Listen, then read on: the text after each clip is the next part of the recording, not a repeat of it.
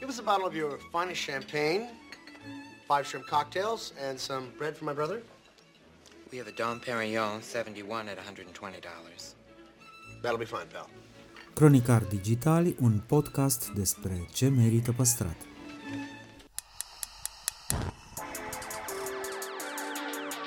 De patru ani promovăm patrimoniul în rândul tinerilor, scuturând de praf și prejudecăți interacțiunea cu istoria și cultura. Acum pornim într-o călătorie în timp și spațiu, în căutarea gustului perfect, alături de pasionați de food și profesioniști. Pe chill și fun ca între prieteni. Ascult seria de interviuri Amintiri Gustoase, parte din podcastul Cronicar Digital, moderată de istoricul culinar Cosmin Dragomir, cu episoade noi în fiecare vineri.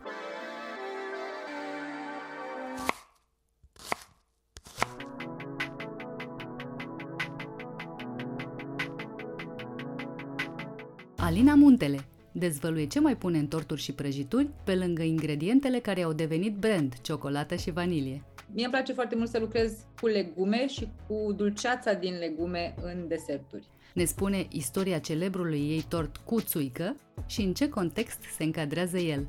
Mai am un tort cu mus cu coniac, N-am încercat încă un mus cu vin, știu că există niște musuri cu gin, cu um, vin și lici, deci sunt combinații. Povestește cum a modernizat salamul de biscuiți al mamei ei și unde se vede peste, să zicem, 5 ani. Visul meu cel mai mare este cumva să ajung să pun usturoi în desert. De-a lungul a 100 de ani de experiențe și inovații s-au preocupat să transforme gastronomia într-o artă și planeta într-un loc mai verde. Rubrica Amintiri gustoase este susținută de Electrolux, designed in Sweden.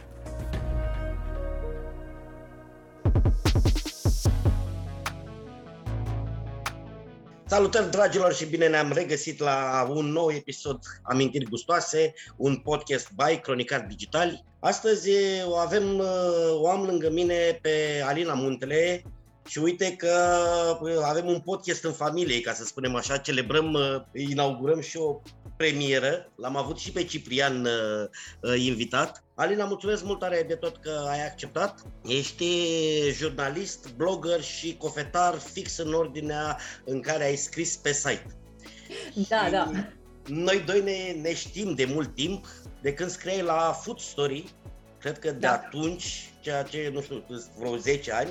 Cam așa. Vreau să te întreb dacă tot ce înseamnă presă, tot ce înseamnă zona asta de, de știri, de lucrat în, în, cu cotidianul, de lucrat cu uh, lucruri care nu sunt atât de faine precum e o zmeură dulce sau o frișcă sau un blat, uh, dacă te-a influențat în ceea ce faci tu acum în zona de gastronomie. Da, zic da scurt și dezvolt mai lung. E așa, am pornit în uh, povestea asta cu blogul și cu cofetăria, tocmai pentru că am scris uh, acum 10 ani, am început să scriu pentru foodstory.ro.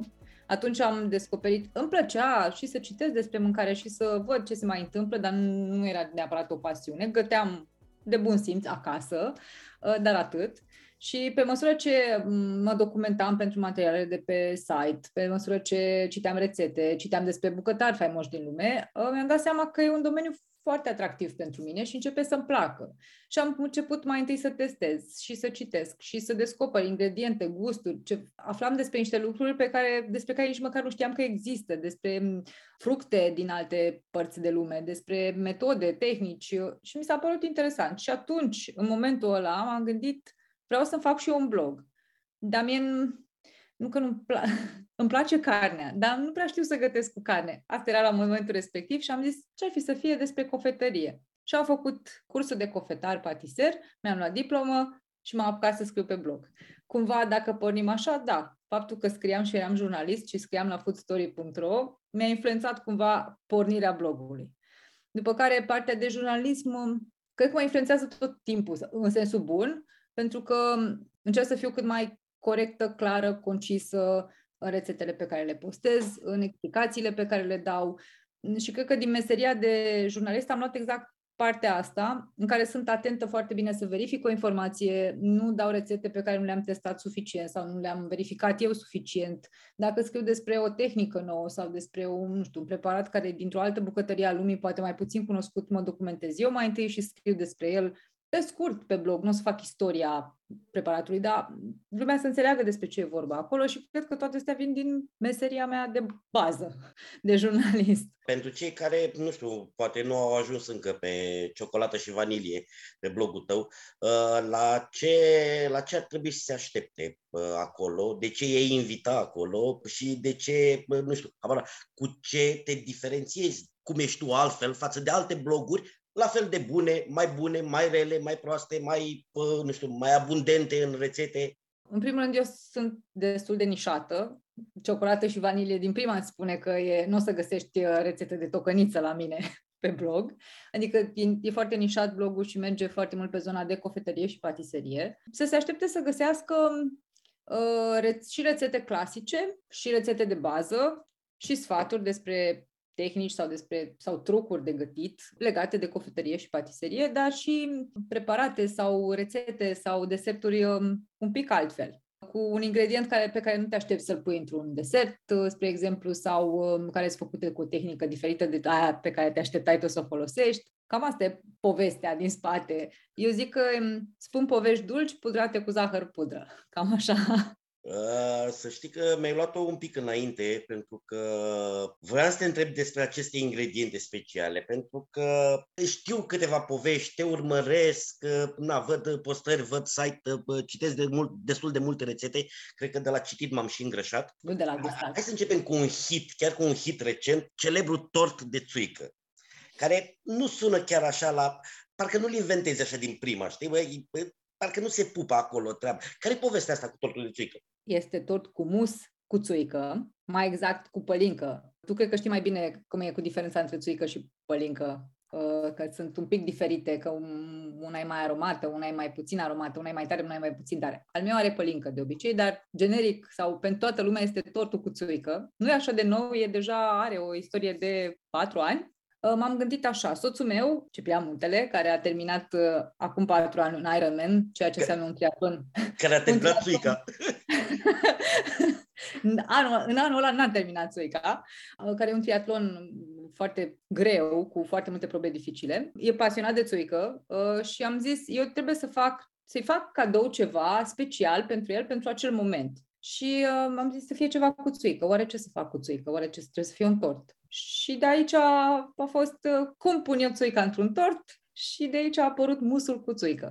Da, um. e un tort la care mă gândisem deja de niște ani și tot uh, încercam să găsesc exact combinația potrivită și raportul potrivit. Uh, simt nevoia să fac, uh, să fac această paranteză referitoare la pălincă și la țuică. Conform uh, DEX, conform Academiei și conform legislației în vigoare, țuică se numește distilatul de prună. Punct. Uh-huh. Nu contează cât de multe grade are, dacă e, cum spun ardelenii, febră muntenească, adică 38 de grade sau dacă se duce înspre 60. Restul sunt rachiuri, pălinci, horinci și pot fi făcute din orice, din, de, de la gojii până la gutui. Mulțumesc pentru precizări pentru oamenii care se întreabă totuși cu ce să facă tortul respectiv. E făcut cu o țuică cu multe grade atunci.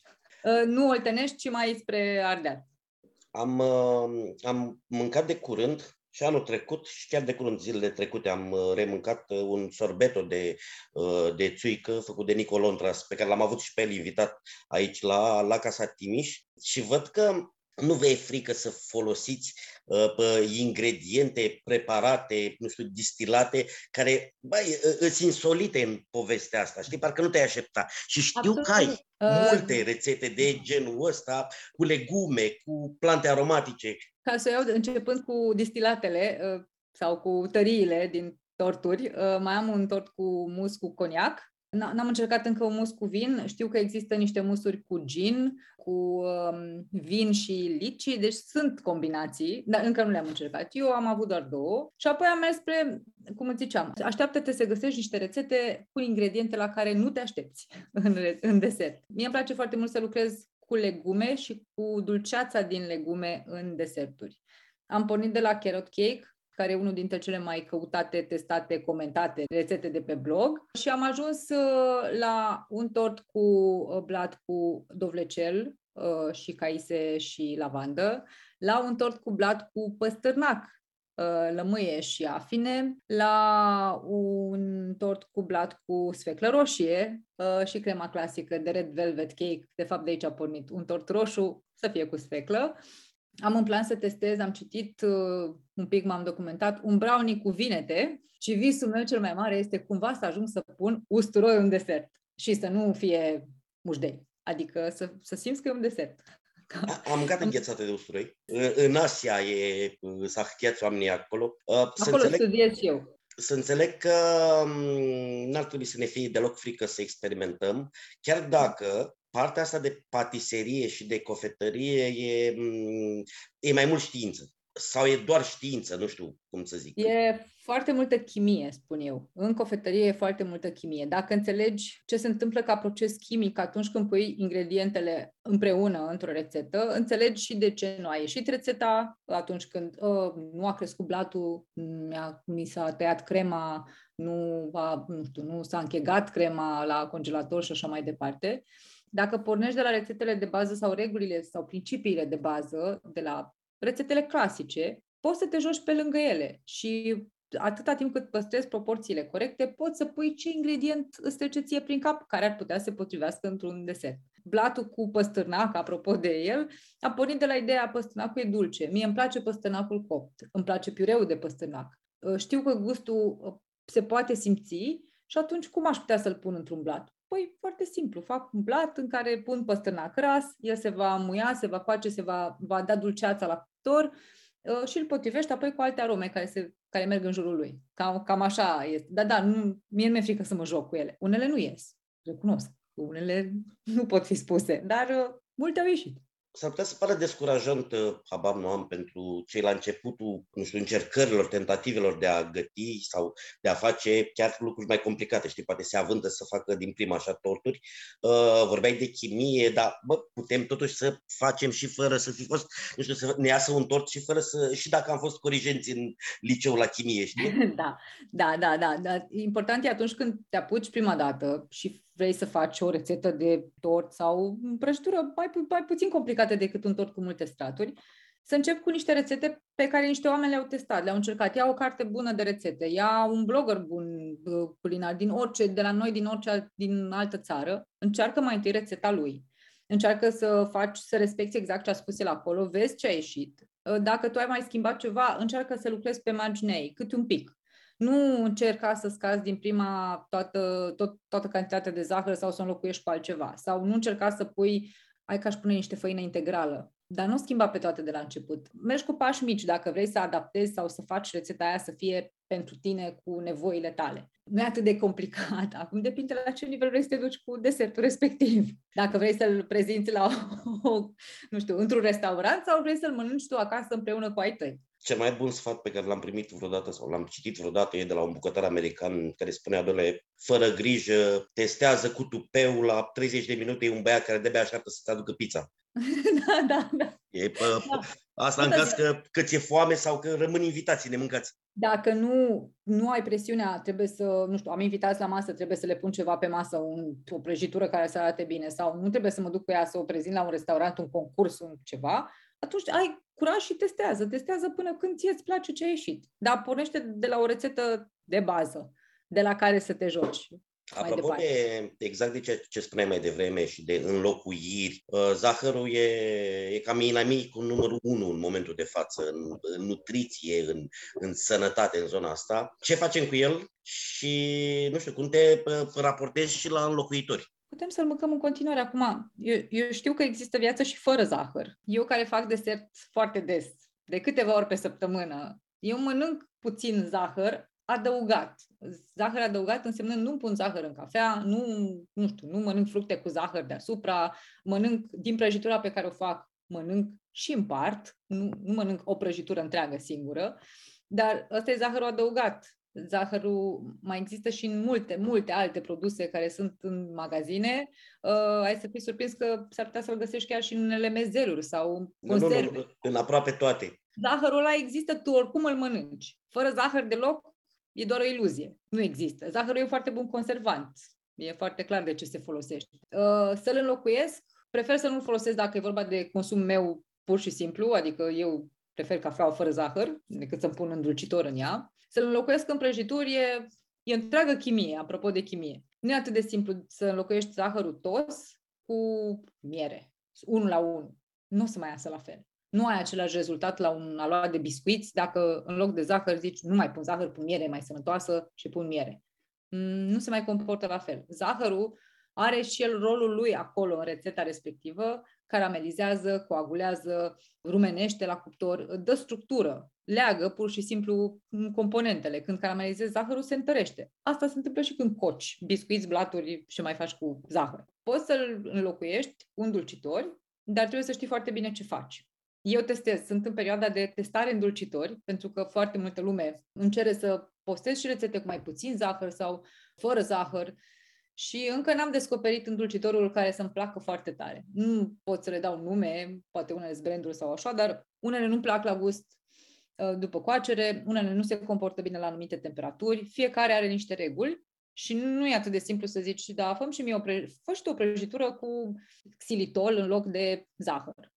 Păi nu este la fel. E foarte mult uh, de testat pe partea asta, cel puțin pentru mine. Sunt oameni care poate se pricep la așa ceva. Eu cred mai degrabă în momentul ăsta moderație. Mănâncă fără grijă o linguriță de zahăr pe zi, nu se va întâmpla nimic. Totul e să mănânci cu moderație, totul e să ai grijă ce mănânci și să nu mănânci un tort întreg până la urmă. Îți place prăjitura, mănânc-o, dar nu toată odată.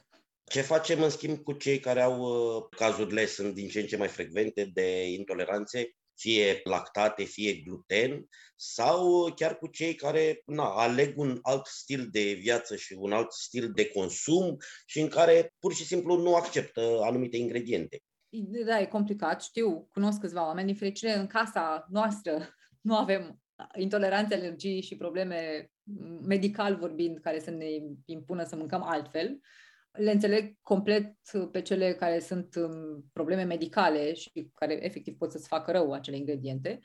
Nu le înțeleg pe cele autoimpuse. Nu mănânc gluten pentru că am citit eu undeva că nu face bine sau de la ăla mă îngraș. Nu mănânci gluten pentru că ai o problemă medicală și poți să înțeleg. Partea cealaltă nu o înțeleg neapărat. Să le înlocuiești unul la unul la fel este complicat dar uh, există soluții. Există soluții pentru orice, doar că rezultatul nu va fi la fel ca cel pe care știai, nu știu, o pâine fără gluten, mm, natural vorbind sau făcută cât mai uh, fără adaosuri uh, și prafuri și amelioratori și așa, nu va fi la fel de pufoasă ca o pâine albă. Este bună, este gustoasă, dar nu e la fel. Și în prăjituri se poate înlocui făina albă cu făină de migdale, cu făină de orez, cu făină de cocos, cu făină de oricare nucă. E foarte ok. Unele rețete pot fi adaptate așa, altele nu. Dar industria a, a evoluat foarte mult, au apărut um, foarte mulți înlocuitori sau pudre, eu le zic prafuri. Um, sunt niște, nu știu, dau exemplu, un stabilizator pe bază de proteină de soia, care conferă volum și aerează, din câte mi-aduc eu aminte, și care poate fi folosit, de exemplu, să faci uh, bezea pentru macaron fără să pui un gram de ou, de albuș în ea. Gustul este foarte bun, este identic, dar nu are uh, albușul pentru cine are, nu știu, probleme, nu vrea să fie vegan și nu vrea să consume albuș sau ou deloc. Și uh, mai există, mai sunt. Se poate, nu lucrez eu cu ele, am fost la câteva cursuri, am citit despre ele, nu lucrez cu ele pentru că mi-e greu să lucrez cu ele. Eu cred foarte mult în ingredientele astea clasice. Până, și până la urmă, să nu, să nu fim absurzi, există bucătari, cofetari care s-au nișat și care s-au specializat da, în... Da, și care fac niște lucruri foarte, foarte bune. Un scurt moment publicitar, așa, neplătit, de exemplu, premixurile, deși când spunem premix, așa sună rău în general, nu, premixurile de uh, făinuri făcute de, uh, de Cristina Ioniță, care sunt superbe pe dieta keto și low carb și care funcționează pentru un blat cât se poate de decent de pizza pentru niște da, uh, da. chifle, cât se poate de bune sau pentru a-ți face un șnițel pane. E, pentru un om care a mâncat uh, înainte, uh, nu știu, blatul normal de pizza și a decis că trece la un alt stil alimentar, vrea să mănânce keto sau vrea să mănânce fără gluten sau și își face cu acest premix, este foarte bun, dar el dacă vrea, se așteaptă să găsească aceeași textură la blat, nu va fi la fel. Este foarte bun, dar este un pic altfel. Deci să, să nu ceri să fie la fel. Sunt foarte bune și eu știu că ies blaturile și pâinile și focaccia și eu am făcut croissant cu făină de secară și a ieșit. Doar că găurile din croissant nu au mai fost la fel de mari, pentru că n-a avut gluten să crească. N-a avut de unde să se înfoaie croissantul atât de tare. E, e posibil, respect foarte tare pe, și îi admir pe cei care pot să facă lucruri foarte, foarte, foarte bune cu ingredientele astea schimbate. Cu laptele vegetal, cu, cu făină fără gluten, cu acești înlocuitori de ou, care sunt până la urmă niște pudre uh, din legume, din plante și care funcționează. Am fost la un masterclass al lui Tony Rodriguez când a fost în România, care este un uh, cofetar patiser uh, spaniol foarte priceput pe partea asta de cofetărie vegană, vegetariană. Nimic nu, nimic nu avea în el ceva animal. Și erau foarte bune și arătoase. Uite, și mereu spun că um, veganii și tot trendul, tot curentul acesta ne mai ajută implicit într-o altă poveste, în cea a produselor și inclusiv a prăjiturilor pentru cei care țin post. Pentru că trebuie să fim sinceri, bunica mea ținea post și mânca 5 feluri de mâncare. E, da. Acum, cei care țin post au sute de feluri de mâncare și pot să-și ia nutrienții corecți și na, să nu fie plictisiți de gust. Apropo, rețete de post? Dacă stau acum să, le, să mă gândesc, ele nu sunt numite așa, uh, rețetă de ceva de post. Nu, nu, nu le-am numit așa din titlu, dar am uh, câteva rețete care pot fi, ori pot fi adaptate uh, ușor pentru varianta de post, ori uh, chiar nu au, uh, au, au lucruri care merg la post și pot fi făcute ușor. Nu am acum un exemplu foarte clar în cap. Sunt puțin pierdută. Pentru că de cele mai multe ori eu lucrez cu unt, cu smântână, grasă, cu lapte și ou. Iubirea mea mare patiseria franceză sar așa brusc de la, de la o treabă la alta. Salata băfe cu mazăre sau fără mazăre? Întreb pentru un prieten, s-ar putea să știi bine, s-ar putea să știi din casă. Sau salata de vinete cu maioneză? Le luăm pe rând. Salata da. de vinete este cu mazăre. Cu mazăre. Și mama mea o făcea cu mazăre. Mama mai sărea câteodată carnea. Ea era pe varianta fără carne, dar e cu mazăre întotdeauna și așa o știu și eu. Salata de vinete aici este un, a fost un debate întotdeauna, pentru că mie îmi place salata de vinete cu maioneză, dar mie îmi place pe de altă parte și salata de vinete din vinete abia coapte atunci, călduțe, cu ceapă așa amestecată și simți așa cum ele sunt încă puțin calde de la grătarul pe care l-ai făcut, în aia nu-mi vine să pun maioneză. Mama și bunica mea nu puneau maioneză în salata aia caldă. Ulei? Da, ulei și ceapă. Dar uh, sunt fanul numărul unu al salatei de vinete cu maioneză acum. în casă. În zona asta de bucătărie tradițional românească, de homemade, ca la mama acasă, ca la bunica acasă, ce ai modernizat? Mie îmi plac și în varianta ca la mama acasă și îmi place și să mă joc cu ele. Nu simt nevoia să modernizez ceva, mă bucur de amândouă, de amândouă variantele în egală măsură. Să-ți dau exemplu cel mai recent pe care l-am în cap, pentru că tocmai ce am făcut de curând un tort cu mere. Da, știi tu tortul cu mere pe care îl făcea, mama mea îl făcea foarte des, merele puse într-o tavă, umplute acolo cu nucă, cu stafide, turnat un pandișpan peste ele, băgat la cuptor și apoi îmbrăcat frumos în frișcă. Asta era tortul cu mere de duminică după amiază. Eu am luat uh, tortul cu mere, am luat tot ce avea în el și l-am reașezat. I-am făcut blatul cu puțină portocală și sirop cu portocală, merele le-am călit uh, felii și le-am pus și caramel, stafidele le-am ținut în rom, uh, nucile au fost caramelizate și ele, au fost puse în straturi și deasupra n-a fost frișcă, a fost o cremă mult mai bună. Și ăsta e tortul, tortul cu mere cu aceleași gusturi, dar așezate într-un alt fel, care să arate prezentabil acum, zic eu. Dar eu mă bucur în continuare dacă face mama pandișpan cu vișine, mă bucur de el la fel de tare ca atunci când eram copil. Dacă mama face ciocolată de casă, deși fac și eu ciocolată de casă, mai, parcă mai bună e a ei.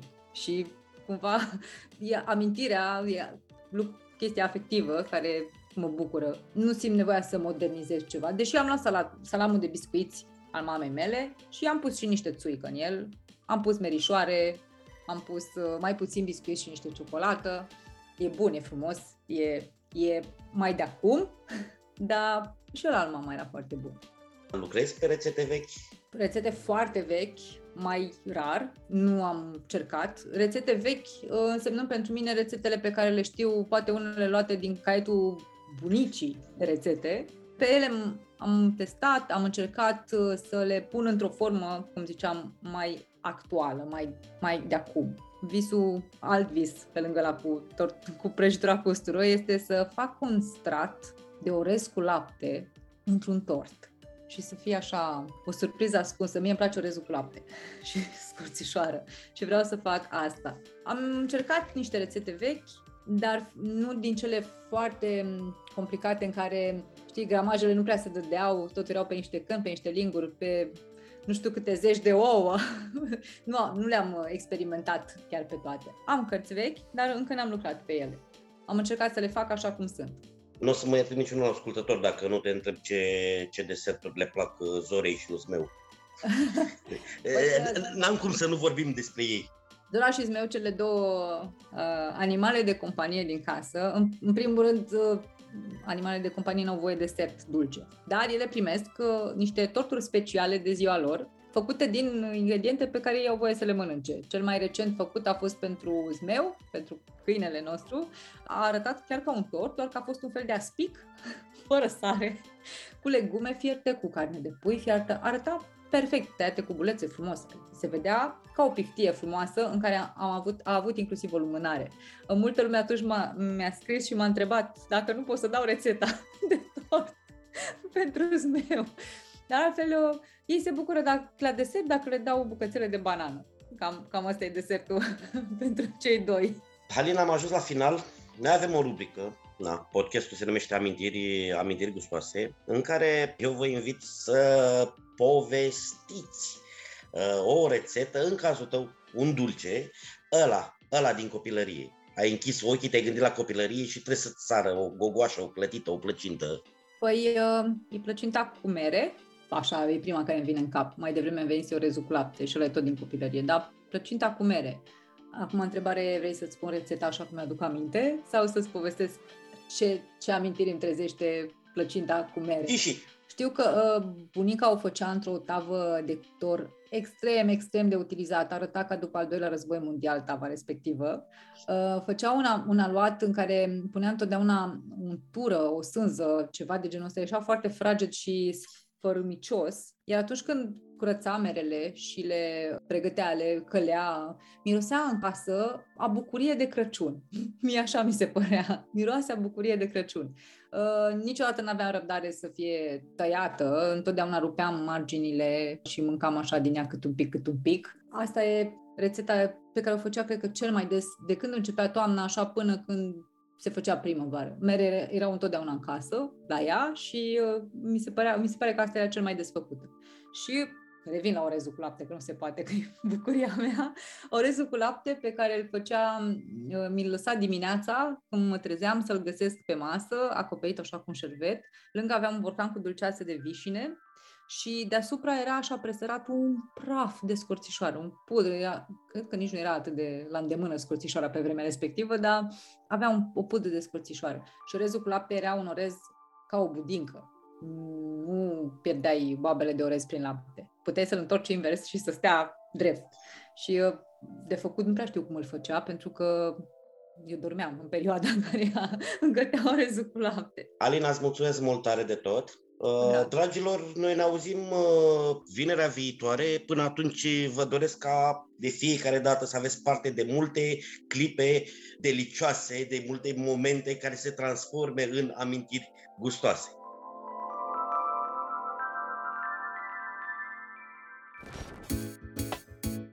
Podcastul Cronicar Digital este susținut de Raiffeisen Bank și Electrolux România.